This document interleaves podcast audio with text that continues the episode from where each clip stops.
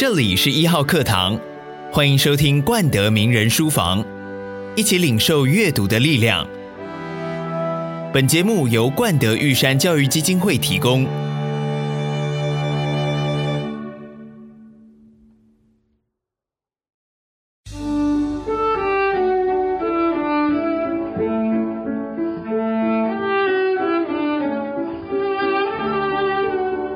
名人书房今天很特别，来了大魔王，魔王之王郭子乾郭哥哦，哎，郭哥模仿了五百多个角色嘛，到目前为止，你台上模仿了五百多个人，其实台下的你也有很多不同的角色。你看我们这边还摆了一本你的书，其实这已经第二本了嘛。你第一本还有一本比较像自传的是，对对，解闷嘛，对，解闷救人。那这一本是呃谈星座跟人际关系跟你的观察，然后你也当制作人。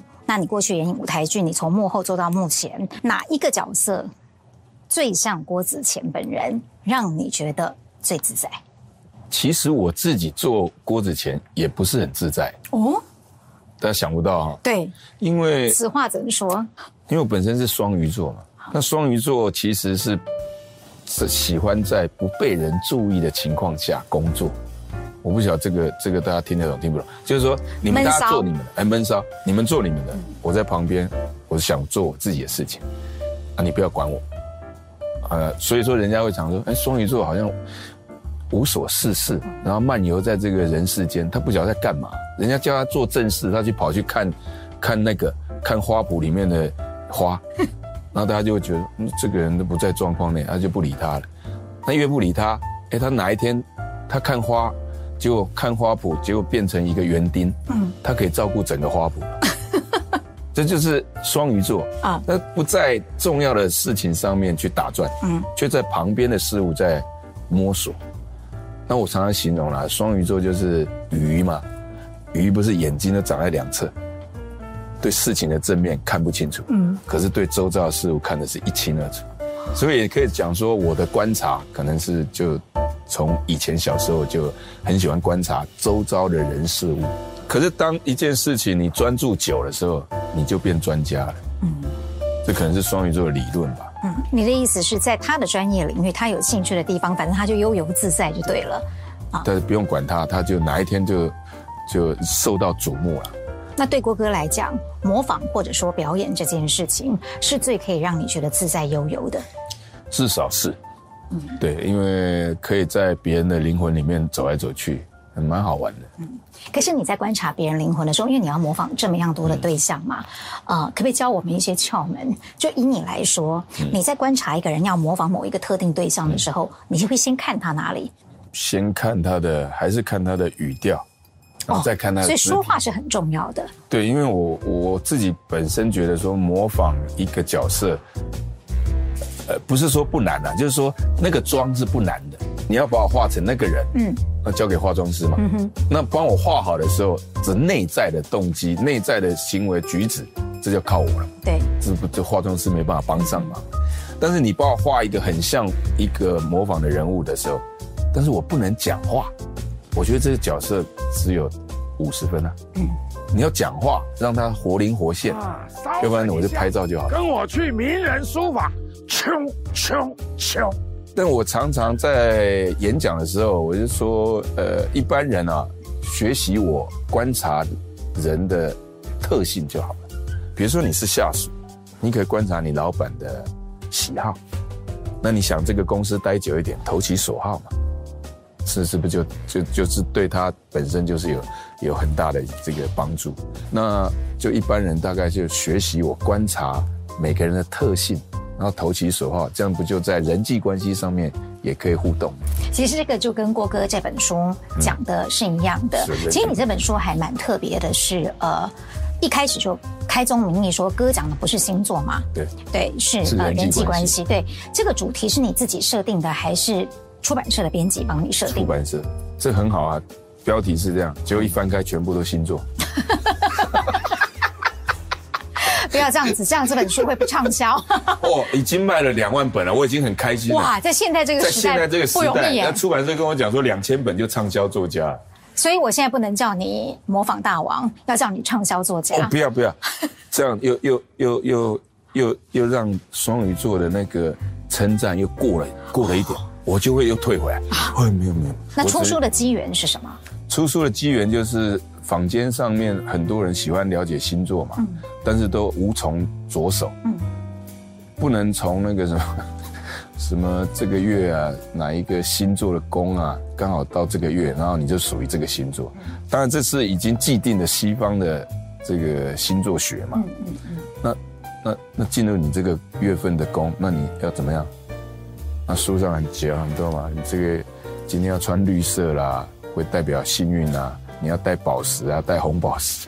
不是说我我个人对他有意见啊，我是觉得说这种我也会写啊。嗯。 那我觉得这样好像对人好像没有帮助到了，应该帮他讲细一点。嗯，但是因为很笼统，所以很容易让大家觉得，哎，好像就是在讲我。但是你很细部的讲人际关系，而且你在里面举了一些是跟你的人生阅历有关的例子，它可能是你在演艺圈当中你个人真正的见闻。 对，就是我真正接触到的。你把它整个结合在一起，所以就可以变成一种呃很鲜活的例子。那郭哥是在什么样的机缘之下，去想要开始研究星座的？应该是以前在社团的时候，学生时代吗？学生时代，嗯、哦，比如说呃，同一个社团里面的人，那对这件事情，那、啊、为什么你的看法，那个人的看法跟我的看法都不一样？ 我刚刚讲双鱼座会觉得就随遇而安嘛，啊、这件事情就已经努力做了，嗯、成果不如预期，哎，可以了，大家辛苦了啦。那可能金牛座就说，我们做这事情到底有没有报酬啊？没有报酬，我们就在做这边讨论什么，浪费时间嘛。啊，金牛座可能这样，那可能水瓶座可能说，哎，这个不错啊，这个已经超乎我们平常在做的事情了，我喜欢研究。 那另外可能处女座，哎，我们这件事情可能做错，我们来重新把它调理一下，应该怎么做才能够达到这件事情的这个目的？所以我就从这些星座对同样一件事情不同的看法，我开始了解。哦，结果印证在日常生活上，八九不离十，就让你更有兴趣去深入。我就觉得太妙了，因为十二个星座来讲，你是水瓶座，对。 郭哥不是说过水瓶座是最聪明的星座，我就是要引导你讲这句话。然后你，你看你的后面是我们这种很腼腆的星座，我们不敢勇于表达自己。水瓶座是很爱表达自己啊。当我看这件事情，怎么有一群笨蛋在那边处理这件事情处理不好，他就马上跳出来，说走走走走走走。 他就让人家知道他的聪明度在哪里，所以我们适合当新闻主播，对，适合 leader 啊。然后我们你看后面接了一个双鱼，那双鱼后面又来一个很冲动型的母羊，凡事要讲话要讲清楚的啊，呃，是就是，不是就不是，你不要再给我拐弯抹角啊。后面呢又来一个非常保守的金牛座，哦，对对对，这种冲动星座绝绝对不认同。事实上我这样觉得说。 太奇妙了，怎么会同一个月份差个一天，甚至差个半天？两个星座的命格决然不同，个性。嗯，郭哥在模仿一个对象的时候，你会去研究对方的星座吗？还是说你有没有想要在模仿谁之前先去研究他的星座？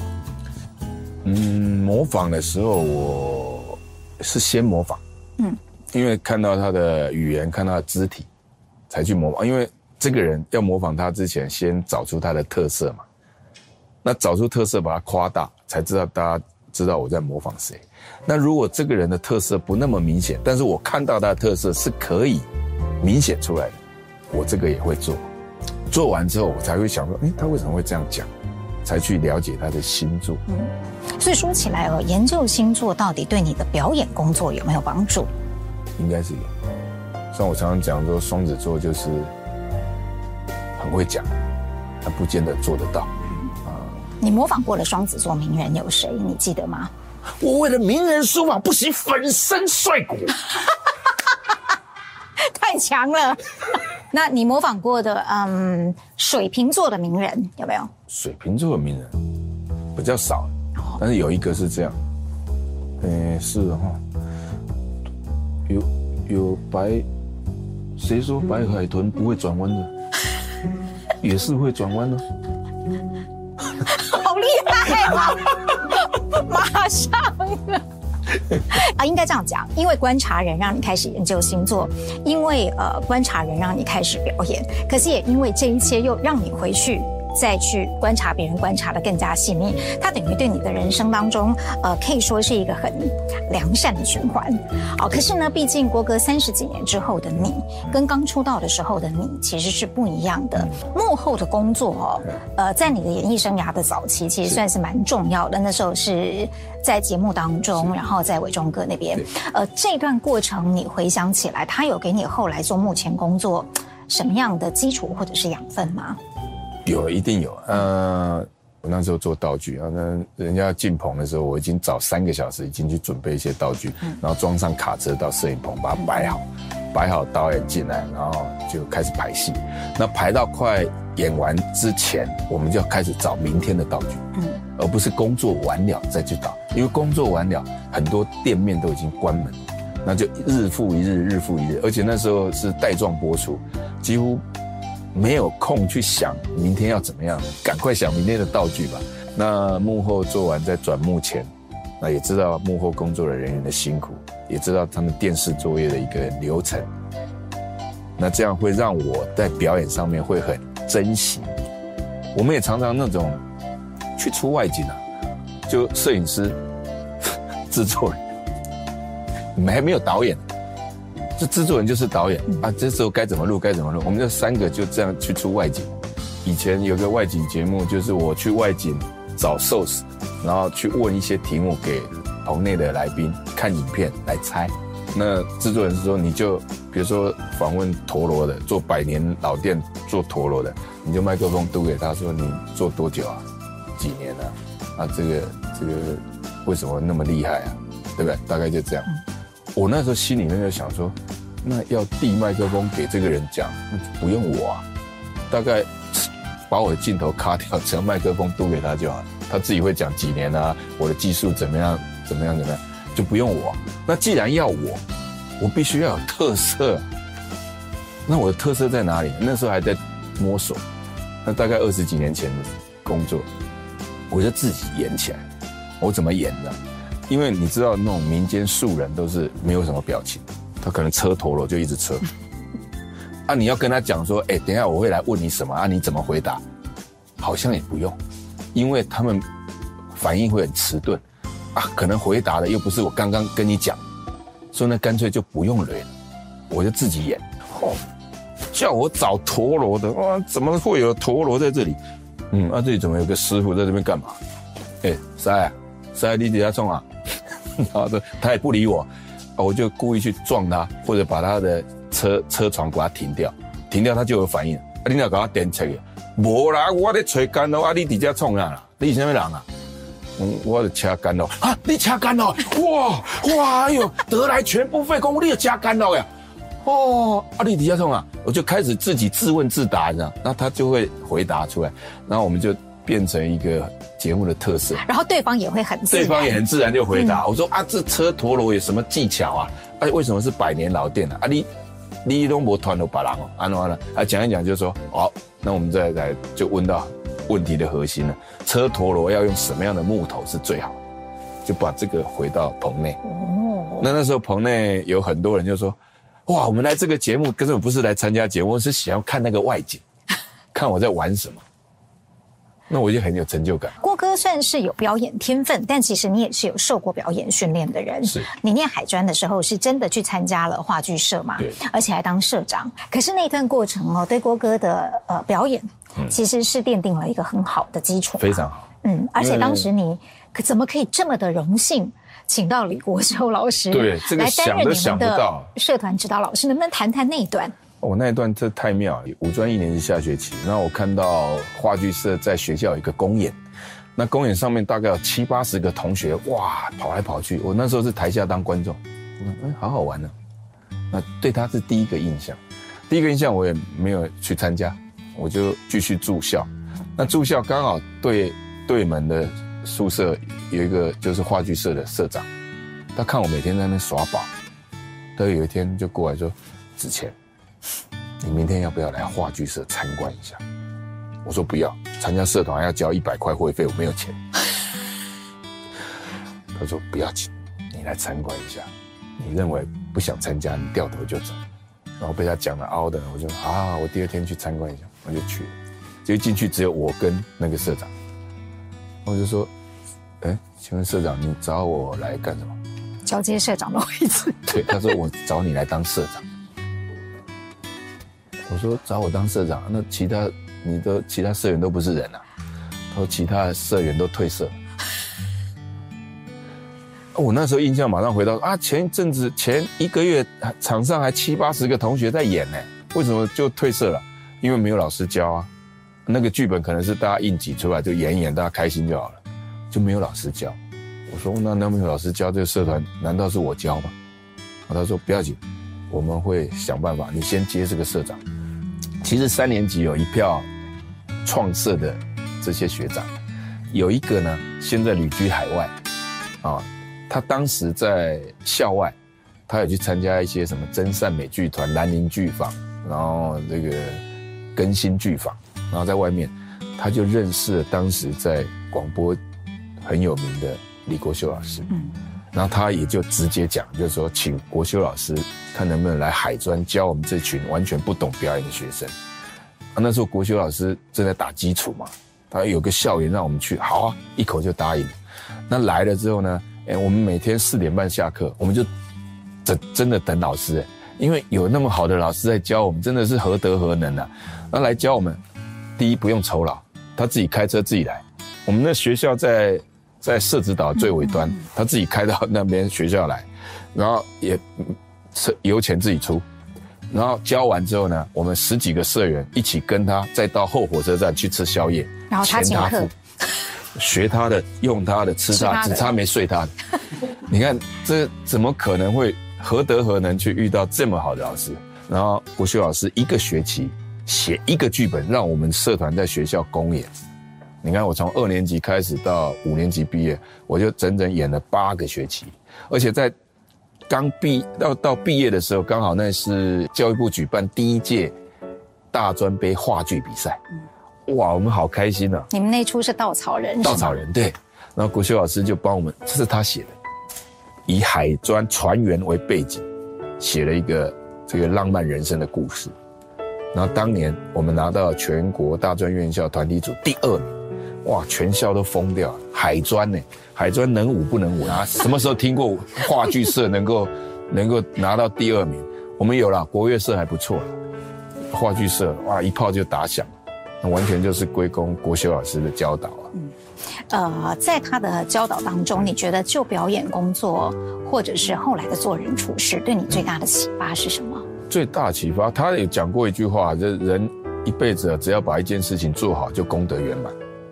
那我觉得这件事情好像是真的很很受用。嗯，那我一辈子可能就把表演做好，哎，就功德圆满。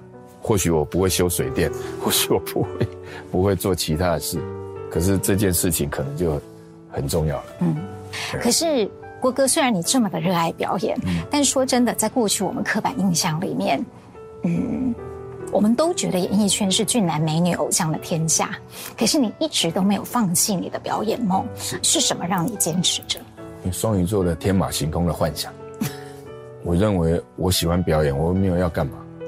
我管他什么近男美女，以前我我也常讲说，我还好不是科班出身，我要是大众大众传播系或者戏剧系的，或者是什么，呃，有关相关表演科系的毕业的同学，可能以前老师教的就说啊，你要进这一行，可能要 camera face， 讲话要字正腔圆，不是啊，我遇到的老师是国修老师。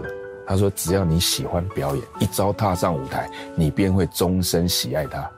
够了，这句话就够了，因为表演本来就这样。我管他什么进来没，我就进来了。那也蛮妙的。我那时候刚电视，这个有上电视嘛，然后我妈妈是从周遭邻居说啊，你儿子上电视。我妈根本不晓得我在学校搞话剧。”而且他那时候还在担心你， 对, 对, 对，还担心我啊！那学校到底在搞什么？嗯，晚上呢九点多才回来，然后早上一早又出去坐火车去上学，不晓得我在学校搞社团。那一旦这个周遭邻居跟他讲说：“你儿子有上电视啊！”他他就说：“啊，你上电视啊！”我说：“对啊，就就很开心嘛啊。”然后他马上那个脸部就一沉了，他说是很好啦，可是看你这个长相，你能红多久？那我常常在演讲的时候把这句话当成励志篇。你看啊，一个人一般人会认为说，你最亲的人，爸爸妈妈都看不起你，你有可能更颓废啊。那看不起我啊，有可能反弹嘛，我做给你看。我不是，我是把爸爸妈妈的讲话当作我平衡的标准。我说太好了，我的妈妈说我大概应该红不了多久，那就很好啊。我就出去闯荡了十年、十五年了。我那时候才二十岁、二十几岁，十年也才三十几岁，就是就看能多久，是不是？啊，如果混不是看能多久，我是没有抱持希望的去混，就算我混不出来，哎。刚好回来妈妈的期望，你真的没有红多久，所以我没有少一块肉啊。这真是一个我觉得我们都可以来模仿跟学习的一种例子啊、呃，我觉得很棒的一个人生观。是啊，因为你不用去担心前途怎么样，你就去混，那混不出来，刚好妈妈这句话也应验了，我并没有让妈妈失望。我果然没有混很久，这样吗？对，我也没混出来，就回来了。啊，你的父母亲都是教职人员，你也说了自己的哥哥是功课很好的。当你要走上表演这条路，他们会不会觉得不符合他们对儿子的期待呢？还好，爸爸对我是很开放，不容易。那个时代的教职人员，嗯，那还好有个哥哥啊，他们把专注力转移在哥哥身上就可以。我有说过，双鱼座最好你不要管，你不要注视着我做任何一举一动，我活得很开心。小时候邻居就说：“啊，你哥哥功课那么好，你功课怎么那么烂？”嗯、我说：“哼，怎么样？你们要跟我们家比，我先跟我哥比，比赢了再来跟我比。我很会闪躲啦，嗯、好厉害哦！我小时候 E Q 应该也算不错，真的非常厉害。你若把这件事情当成自己，是没有办法改变事情的面貌。”我常讲，我哥哥以前在初中的时候遇到一个很严厉的老师，那时候从乡下转来都市嘛，然后那老师就说：“你这种成绩明天可以不用来了。”对他说吗？哦。但我哥天蝎座，遇压力就反弹，第二天就判若两人，熬夜苦读，读一年多就考上建中。哦，这真的很天蝎座的。那我也常讲说，我如果这一生中遇到那个老师，你这种成绩明天可以不用来了，那我真的就不会来了，因为我来了没有办法改变事情，所以我不会说因为来了我就熬夜苦读啊。因为我很顺从，因为你叫我不要来了，叫叫我不要来，我就不要来了。所以可能父母亲也是因为了解你，所以对你的这个教育方式，嗯，就可能不太一样。可是因为你爸妈都是老师，小时候我的同学如果是老师的父母的话，嗯、我觉得他们压力都会比较大，都压力都好大。他们功课都很好，没有读到哪个学校，没有读到博士，可能就糟糕。嗯、而且他们的课外书也都会呃念的特别多。可是你们家对你没有这样的期待，或父母亲从来没有给你开过什么书单吗？没有啊。嗯，我小时候就是那个抽抽抽那个。五角抽抽一个哦，就杂货店干妈点，然后戳一个洞，那个抽一个洞，五毛钱啊，抽王子面啊，抽统一面啊，还有抽哎，我今天抽到一本漫画哦，我还记得那漫画叫《坦克之虎》，那因为我抽到我就很珍惜啊，所以我其实不爱看书了，我现在还不真的把它看完，嗯，咦，画的蛮好的，哎，啊，我读书就很妙，就是一般人读书应该是。比如小说或者什么样的杂志，应该把它看完嘛，哈，快速的浏览，然后知道它大概讲什么嘛。啊，我不是，我会卡住。比如说我读一本书，啊，到第三句的时候，所以你不要忘记，我曾经在生命的转弯处等你。糟了，我想把它背起来，我就卡在这一句，然后其他要去做事情，我就把书翻盖着，我去做我的事。可能再也没有回来看这本书了，就把它合起来，就放在书架。但是那一句你有没有记起来？记起来。嗯，所以这样子其实也就够了，因为他书里面的一句话，它仍然是很有效的影响了你。可是到现在，呃，郭哥自己有一些人生的阅历啊，你有很多的工作经验啊，很多的呃表演的经历，呃，阅历丰富了之后，你再回头去看一些书的时候，会不会有一些不一样呢？比如说你刚刚提到的武侠小说，武侠小说里面你最喜欢哪一本？武侠小说，嗯，《天龙八部》。你为什么喜欢《天龙八部》？里面你最喜欢的角色，或哪一个角色最吸引你？我会不会讲错？我也搞不清楚，《令狐冲》是哪一部了？《笑傲江湖》。对啊，你看我就会讲错、啊。段誉呢？段誉是《天龙八部》啊，就是段誉了、啊。你最喜欢的是段誉？因为他置置于死地而后生啊，他明明死掉，竟然还能够复活，这是我人生的写照。你看我好像快死掉了，但是我就复活给你看。啊，对，郭哥的个性跟段誉是有点像的。对啊，置于死地而后生。所以你看，你对于呃武侠小说这样的情节，因为它充满了画面，对你还是会有某种吸引力， 对, 对不对？有有有。郭哥在表演的过程当中，有曾经呃被推荐，或者是你自己曾经稍微的翻阅过一些呃帮助你表演的更精准的书籍吗？其实表演就从心做起就好，用心演就好了。那我以前有有有看过一个，好像乌乌马苏苏曼，他讲一个从由内而外的一个翻译书，就是从内在感受这个表演的这个人事物应该有的东西，由内而外表现，而不是由外，像模仿是由外而内嘛，嗯嗯、先把这个肢体做出来。那它是打从表演的心里面做起。嗯、这本书，那我看了之后，我发现其实总结一句话就是用心演就好了。我们来到了 Long Time No See 对图书馆，我们在这个茫茫书海中，龙潭变 Long Time No See。 这个龙潭图书馆很漂亮，你没有办法想象说现在的图书馆已经都很有特色，变成是这么宁静跟有特色还有舒适的一个阅读空间。其实很多人都有相同的经验，就是书看不完，或面对茫茫书海不知如何下手。既然在茫茫书海中人们不知道怎么下手，那我们就请星座大师来帮我们入门一下。你会建议十二星座的人，如果想要培养阅读，或者是不太知道要从哪些书开始入门的时候，应该要怎么样找自己的特色？从我先好了，水瓶座开始。水瓶座本身就是性情古怪啊，离经叛道最会，所以说他们对未知的书籍呢，他们比较有兴趣。哦，像这个哦，这一本一定他们需要。你不知道我们有多聪明，因为水瓶座就是自认最聪明、最有智慧的。他想看这本书里面到底你有多笨。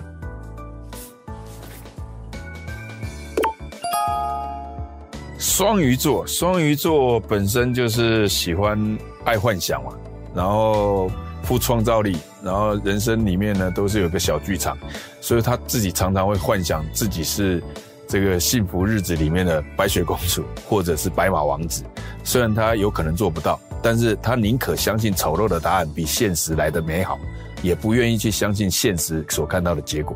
所以说我觉得这种哇云端幸福计划、一九二零魔幻女孩，还有我爱你这种书最能够满足双鱼座的幻想。到底能不能成为书中的人物呢？其实马上幻想就破灭。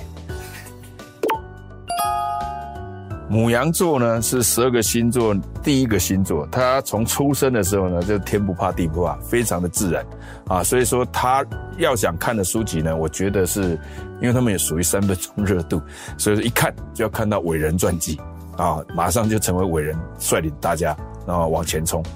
所以应该就是这种说贝多芬、郑成功、林肯、成吉思汗这些都会有，可是他们可有可能只翻三分之一页而已啊，他就会把它再放回去。好，这也是三分钟热度，但是有看了、啊。好、哦，这这你看都是成功名人传，这这类书籍对他们最有刺激了。为什么他们做得到，我做不到？看不起我。金牛座啊，更是保守啦。那保守来讲的话，因为心中。他们心中就是金钱为重啊，因为没有金钱对他们一生中是一个不稳定的一个因素，只有金钱能够摆脱一切束缚，能够控制一切，也可以让生活品质过得美好。所以说理财的书籍对金牛座是非常重要的。这一本敲醒你的财富能量。巨蟹座因为比较保守，安全感居重，所以说他必须看，不是必须啦，他应该会去看这种浪漫一点，然后也比较有全家安全感的书，像这个不只是孝顺，我想好好陪你变老，哎，就会让他很有这个安全感，好像一家人全部生活在一起。狮子座最喜欢看领导统一的书局，这个你看，布局决定格局，这种应该他很有兴趣。还有企业管理，全球导向的运作。处女座的人啊，因为心思比较缜密，所以说凡事要求完美。那么他们选择的书籍呢，因为他本身呢，啊，又有带有一种资讯恐惧症，就是很怕跟不上现在这个时代，所以说各类的书籍都会引起他的兴趣，他就想看看到底现在这类书籍是在讲什么。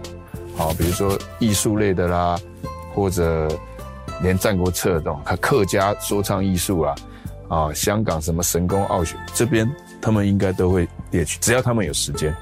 处女座一辈子的呃事情就是除了工作责任跟呃认真之外，其他没有了。天秤座啊，这个面面俱到的这个星座呢，可以说我们常看到很多的法官都来自于天秤座。为什么他们能够判断哪边重哪边轻呢？因为他们会抽丝剥茧，会找一些证据出来。所以我觉得天秤座很容易能够来读这个法律方面的书，律师与社会。至于天蝎座的人呢，因为他们本质就很神秘，那神秘呢，可以说他想要知道一切奥妙的事情。那么我觉得像这种科幻的这种小说哦，到底里面会阐述着什么样曲折离奇的剧情呢？这是引起天蝎座好奇的一个书籍，像这个《卫斯理传奇》《老猫》，这从字句上面都不晓得它里面在写什么，可是对天蝎座来讲，嗯，很神秘，越神秘我越要探讨出一个道理来。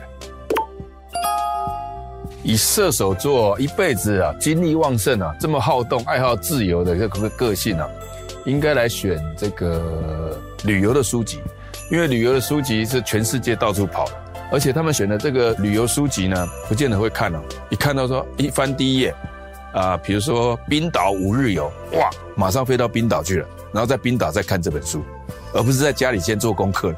你看他的动作有多快啊、哦！这是属于射手座。那双子座也有可能会看这个旅游的书籍，因为他们爱变动嘛。那么为了改变而改变，而且他们最懂得触类旁通，是鬼灵精怪第一名的一个星座。所以说书本上看的呢，只是静态的，到了当地呢，他会发想出各种玩法啊、哦，这也对双子座是好动的星座呢，是非常适合旅游的书籍。摩羯座我觉得也是应该是会去看一些比较经济理财的书，务实吗？务实，非常务实，因为他们是谋略家，是不是政治家啊？也有可能看政治方面的书籍，因为他们很从对从政是很有兴趣哦。所以你模仿的政治人物里面很多是摩羯座的。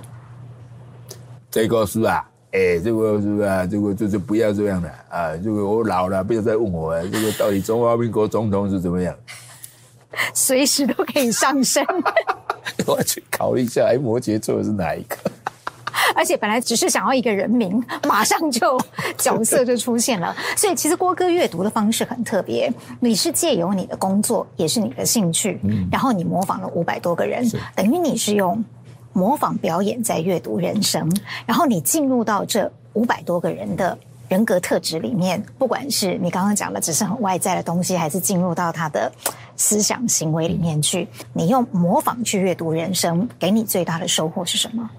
嗯，就好像表演一样嘛，就是人家说呃演员可以去历经一段你从来没有过的生命，比如说你要演一个流浪汉，哦、你要演一个警察，你可能要去想象怎么去经历他的这一生啊。哦那我模仿虽然是短时间的这个模仿这个人物，那也有很有可能在这个短的时间里面去经历他的一生。你包括这个十七年没有碰政治，为什么我能够一炮而红？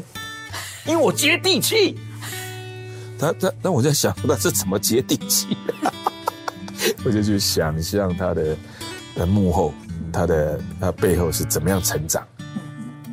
郭哥有曾经模仿过什么样的角色之后，你真的从那个角色当中去汲取到了什么样精华，而让你想要在现实生活的你自己去仿效学习他那样的特质吗？是，我是郭涛。我们这个接听观众朋友的口音，我们先进一段广告，广告回来不要走开，马上走开，呃，不要走开，马上回来。我们来接听这个龚长张龚小姐，呃，不，张小姐。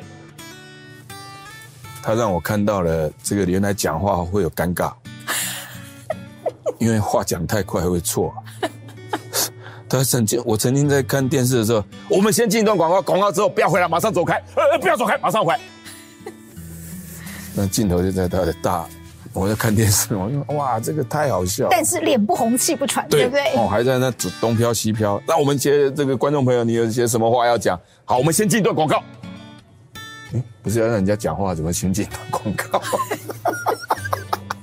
他，呃，李涛大哥让我学到的就是说，因为我是就是很像海绵嘛，软绵绵的，啊，又过度的这个慈慈慈悲，不不喜欢过于善良啊。双鱼座的个性是过于善良，那你要从事这一行的话，你必须要有表演有特色。我觉得李涛大哥让我对讲话方面有自信。哦，把我这个整个个性带起来，我觉得这个是对我很大很大的帮助。郭哥，你觉得要怎么样才可以达到精准而且细而不虐的那种分寸呢？细而不虐，我觉得不要讲出模仿你模仿的那个人没有讲过的话。他曾经讲过的话，我刚刚有讲嘛，就是你看我模仿苏贞昌，我刚刚有讲出他所没讲过的话嘛。一切都是他所衍生出来的行为嘛，只是透过我的模仿把它讲出来，可是观众就哈哈大笑，因为这是现实的，也是也是发生在日常生活的，我并没有夸张啊。所以你还是要严守在客观的那条线上。对，客观的啊。三年前我在保安局头前就抓讲我不爱选啊，那是讲我人民听，因为人民需要，我就搁在我投资选举，是不是安尼？因为新民一波票，这是这是也是实在的吧？我并没有夸张，就是呃不会有超出事实的框架跟范围一样，对啊，以外的东西。你把那个实际的那个行为把它再讲一次，大家就会会心一笑。也因为这样子，有一些造势场合是真的会请你们上去的。哦，其实郭哥也去了蛮多的场合嘛，那你就会呃模仿着某一些人，反正每个当选人都是你啦，候选人也是你啦。呃，你在那样的一个场合当中，他跟你在棚内录影是不一样的，嗯，因为他有现场群众的热情，他会营造某一种气氛。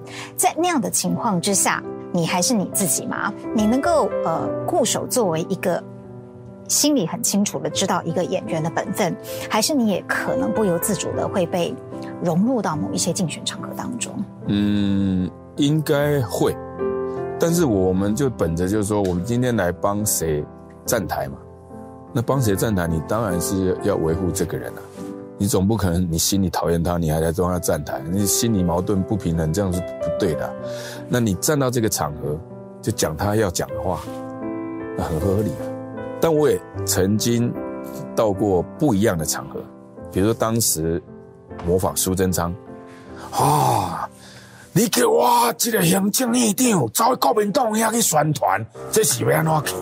但是我嘛去啊，我嘛是该冲冲冲，结果国民党去我说服，哈哈，因为我去甲看卖，输二十九万票会使做行政院长，应该全台湾政治人物应该找无第二个，谢谢。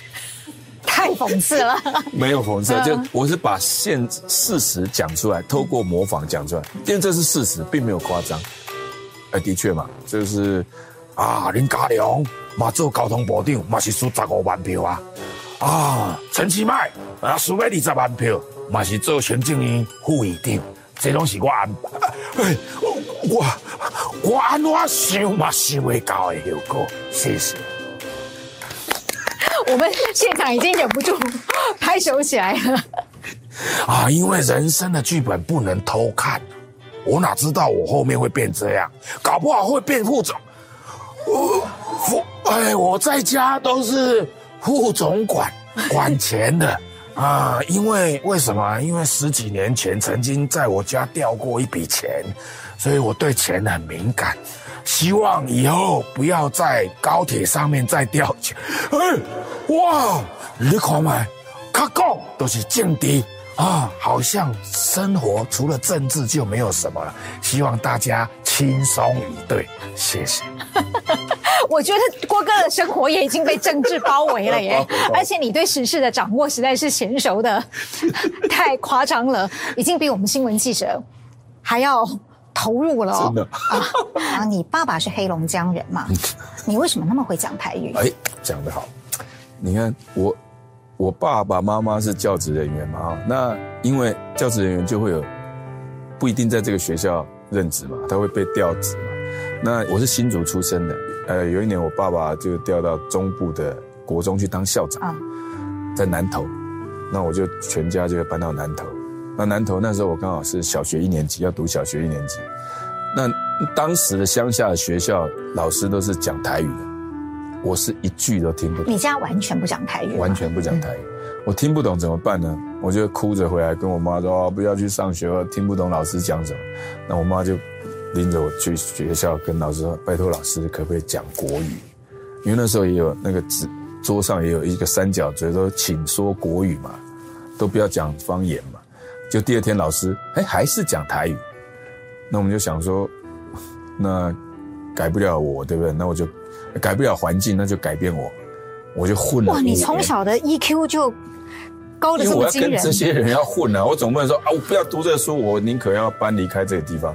混进去五年，哇，台语讲的比国语还下下叫，我有时候还讲那个国语还会落风，哎，官方网站，你看现在都讲不清楚，官方网站还是讲不清楚，台语是很厉害啊，台语来一段，台语啊，啊、嗯，吼，今仔人数多多，为我来为我来，古早人看到白叫白蛇，看到乌叫乌蛇，人讲登山出名好。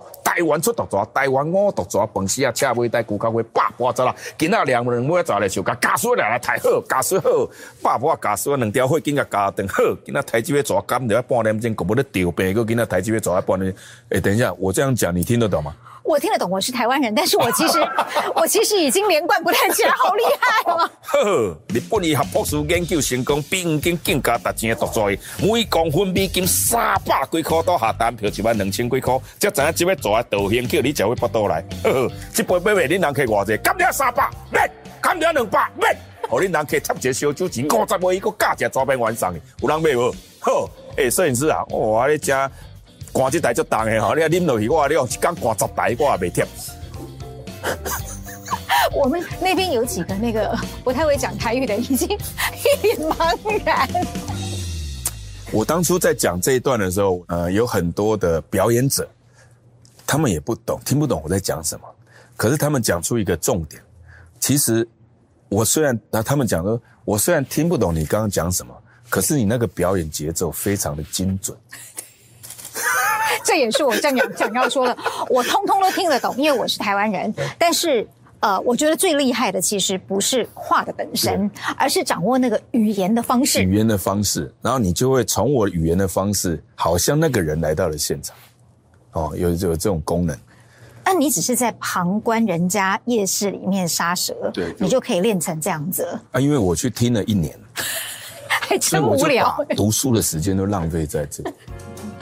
我听一年，你看那一年我可以读多少书？可是我去读毒蛇的书，那我对他好奇就说：这太厉害了，呃，不用宣传，靠一支麦克风，靠他的“翁罗啊森”的这个台词，把蛇杀光。然后大家也看得尽兴，那有些人当然有捧场买他买喝他的蛇汤啊！我是读书嘛，那时候国中二年级，我没有钱买他的蛇汤，我就从头背个书包从头听到尾，听完我才回家，听一年，那还不背起来，那就枉费读这个书，那真是太了不起了。所以说去你啊，这个我真的是一毛钱都不用花，也不是我我你跟我想法不一样，我应该花点时间读书的。我相信看这个节目的所有的人呢，都是喜欢读书的，请记得一定要收看《名人书房》。耶，谢谢。